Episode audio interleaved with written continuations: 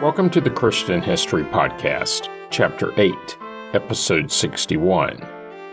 Last week, I wrapped up the summary of the book of Judges, but while the summation was in progress, I realized there were a few people, places, and things I had inadvertently skipped over in the deeper dive. In this episode, and the next, I'll cover what's known about those. And with that, let's get started. One of the people I need to circle back and cover are the Ishmaelites. They've been mentioned a few times in the text, most recently in Judges 8, but as far back as Genesis. In that book, the Ishmaelites were descended from Ishmael, Abraham's oldest son. His mother was Hagar, Sarah's maid. More on that connection in a minute.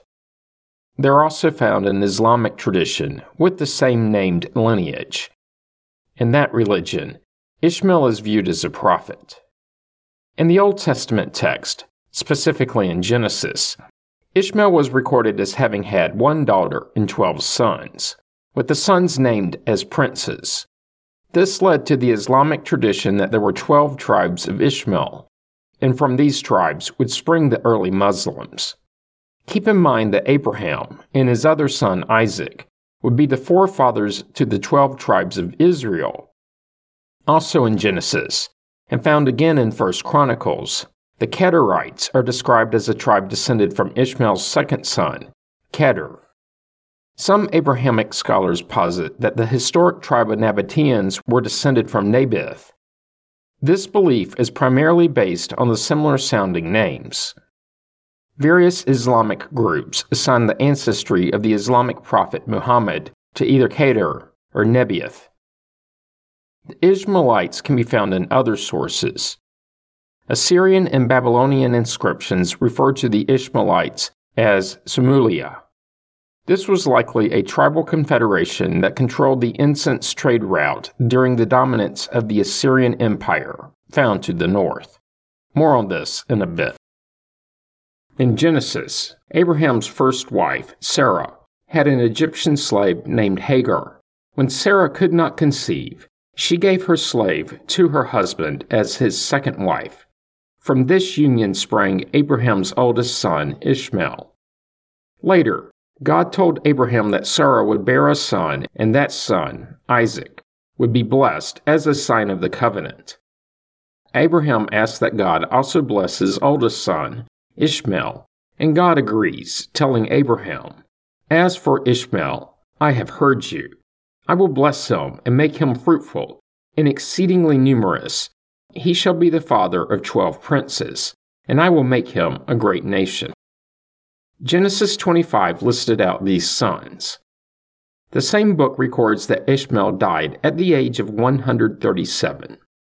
There is a theory that chapter 25 of Genesis was added during the Persian period, so between 539 and 332 BC over a millennium after Abraham's death. According to the Quran, and in its spelling, Ibrahim and Hajar, aka Abraham and Hagar, bore a prophetic son who was named Ishmael by Allah, communicated through one of his angels. God ordered Ibrahim to bring Ishmael and Hajar to present day Mecca. After they left his house, Ibrahim prayed for them, saying, O our Lord, I have made some of my offspring to dwell in an uncultivatable valley by your sacred house, which is commonly identified as the Kaaba, located in Mecca. In order, O our Lord, that they may perform the as salat. So fill some hearts among men with love towards them. After this prayer, Allah provided them with the fruits so that they may give thanks. Ishmael and Hagar were very thirsty, and Hagar ran between the hills of Safa and Marwa in search of water for her son. After her seventh run between the hills, an angel appeared before her. He helped them, saying that God heard Ishmael's cry and would provide them with water. Hagar stopped the water with stones. A group of people passed by and saw the well and Hagar and Ishmael sitting there. They asked Hajar for some of the water from the well. She agreed. With that, an Arab tribe was founded at the site.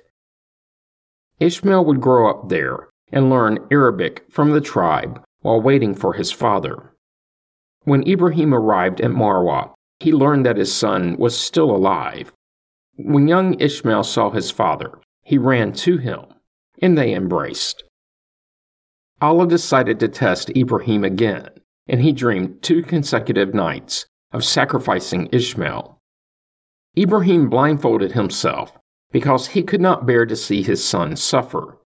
When he was about to wield the knife, a voice ordered him to sacrifice a goat instead of his son. All reminiscent of the story in Genesis of Abraham almost sacrificing Isaac. God then ordered Ibrahim to rebuild the mosque for Ishmael's tribe, which had been constructed by Adam, considered the first Islamic prophet, and Ibrahim and Ishmael began building the Kaaba. Ibrahim built the mosque, and Ishmael provided the stones. When the walls were built and the roof was almost complete, Ibrahim stood on the miraculous small stone to finish the roof. In Islamic tradition, this is the same building still standing in Mecca.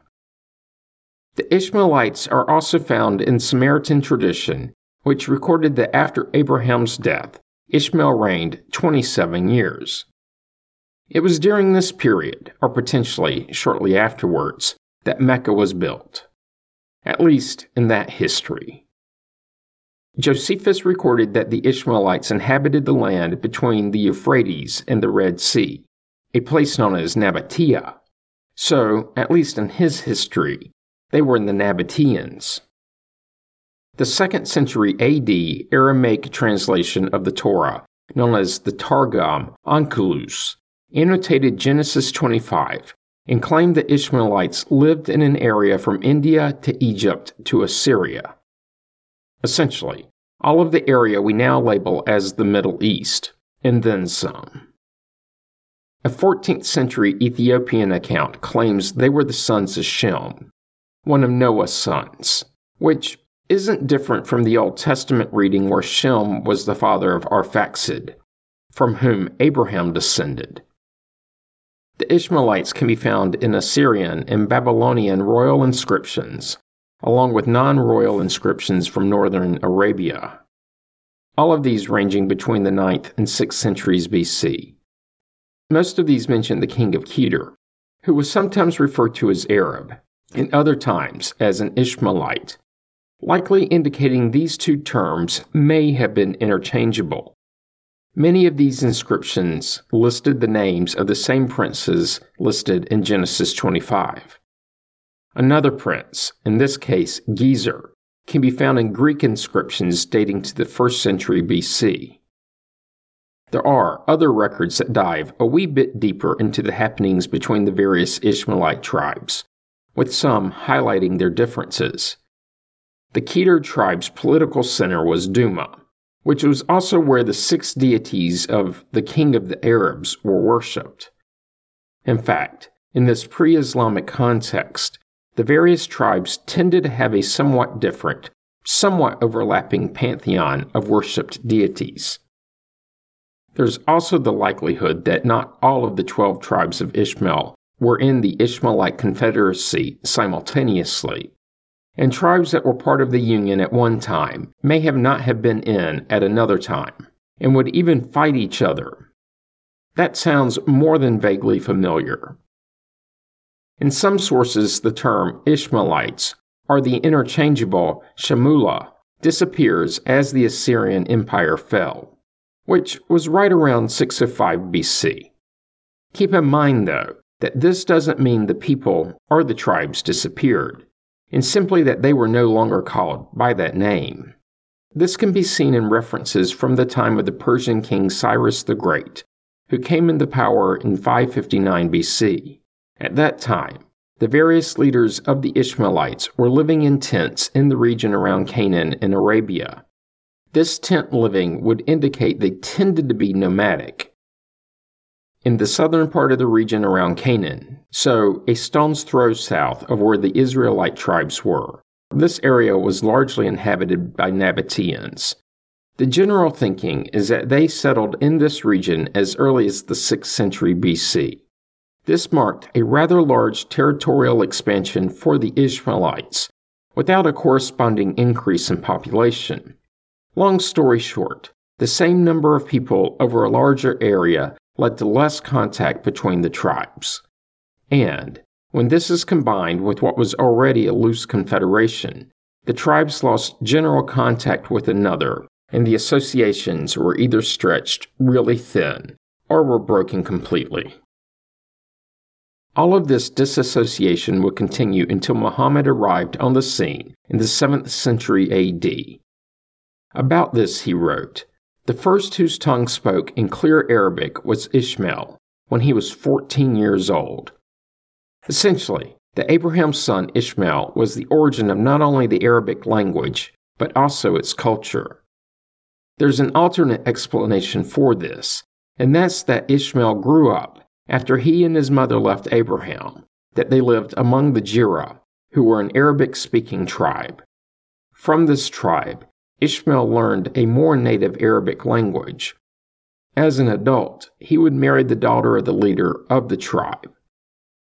Fast forward to the 8th century AD, about a century after Muhammad, another writer, Hisham ibn al Kalbi, recorded the genealogical link between Ishmael and Muhammad using writings along with an ancient Arabic oral tradition. Medieval Jewish sources also usually identified Kedar with Arabs and Muslims. Western scholars tended to view this genealogical Ishmaelism with a bit of doubt. These same scholars point out that even some of Muhammad's writings pointed out that some Arabs were Ishmaelites, while others were not. There's likely an alternate explanation for that, but I'll move on, as this podcast isn't centered around Islamic history and interpretation, but instead what's in the biblical source, and in this case, that means the Old Testament.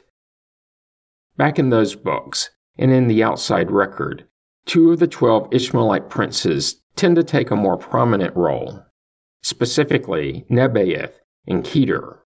Both were more prominent in Genesis. It is probable that they, meaning these two specifically, and their associated tribes, lived in northwestern Arabia and were historically the most important of the 12 Ishmaelite tribes. I'll wrap up with another tie between the Old Testament and the Ishmaelites, Many Muslim scholars interpret Isaiah 21 as predicting the coming of a servant of God who is associated with Kedar, and this is then interpreted as a reference to Muhammad.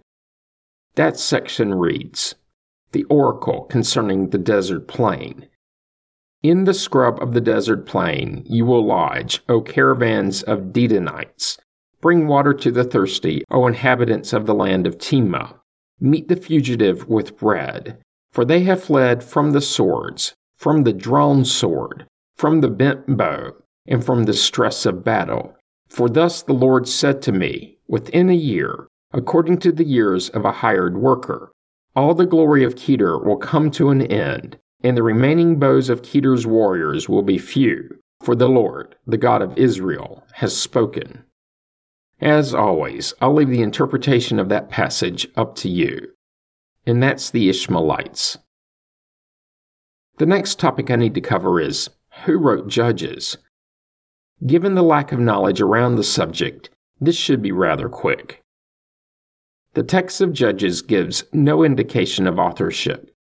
Jewish tradition has the prophet Samuel as the author. In something we haven't gotten to yet, but in the books bearing his name, we find out that Samuel was the last of the judges, so the theory that he wrote the book makes sense, at least from that perspective. There are parts of Judges that seem to point to a later time, many of which would include the phrase, to this day. But that simply could be a small passage of text that was added later, or a bit of lost context. As for Samuel, it's readily apparent that the author of Judges lived under a monarch, in the early days of the monarchy, the most obvious sign that Judges was written during a monarchy is the continual recurrence of the phrase, In those days, there was no king in Israel, a phrase found at least four times in the book, all in the later chapters. There are also clues that it was written before David was king. I've touched on these a bit in this chapter, but just for comparison, at the possible expense of redundancy. The differences can be seen when comparing parts of Judges to 2 Samuel and 1 Kings. More specifically, Judges 1 reads, But the Benjaminites did not drive out the Jebusites who lived in Jerusalem. So the Jebusites have lived in Jerusalem among the Benjaminites to this day. While 2 Samuel 5 records, the king and his men marched to Jerusalem against the Jebusites, the inhabitants of the land, who said to David, You will not come in here. Even the blind and the lame will turn you back, thinking, David cannot come in here. Nevertheless, David took the stronghold of Zion, which is now the city of David, since then known as Jerusalem. Zeroing in on these two passages, it's simple to conclude that Judges was written after there was a king in Israel, but before David captured Jerusalem. Similarly, Judges 1 reads, And Ephraim did not drive out the Canaanites who lived in Gezer, but the Canaanites lived among them in Gezer. And 1 King 9 holds that Pharaoh, king of Egypt, had gone up and captured Gezer and burned it down, had killed the Canaanites who lived in that city, and had given it as dowry to his daughter, Solomon's wife. So even David did not subdue that place. And that's pretty much all that's known about who wrote Judges, along with an approximation of when it was recorded. All of which provides me with a good stopping point for this week's episode. Join me next week when I'll finally, after more than a year, wrap up the book. You don't want to miss it. Comments and questions can be sent to comments at ChristianHistoryPodcast.com. As always, you can find information about the podcasts on the internet at ChristianHistoryPodcast.com. This week, help others to find the podcast by leaving a positive review on iTunes or wherever you get the podcast from. You can find the Facebook page by searching the phrase Christian History Podcast as three separate words. Once there, be sure to like the page so that it's easier to find later. Finally, if you're enjoying the podcast, subscribe so you get the episodes as soon as they are released and you don't miss out. Thanks for listening and have a great week.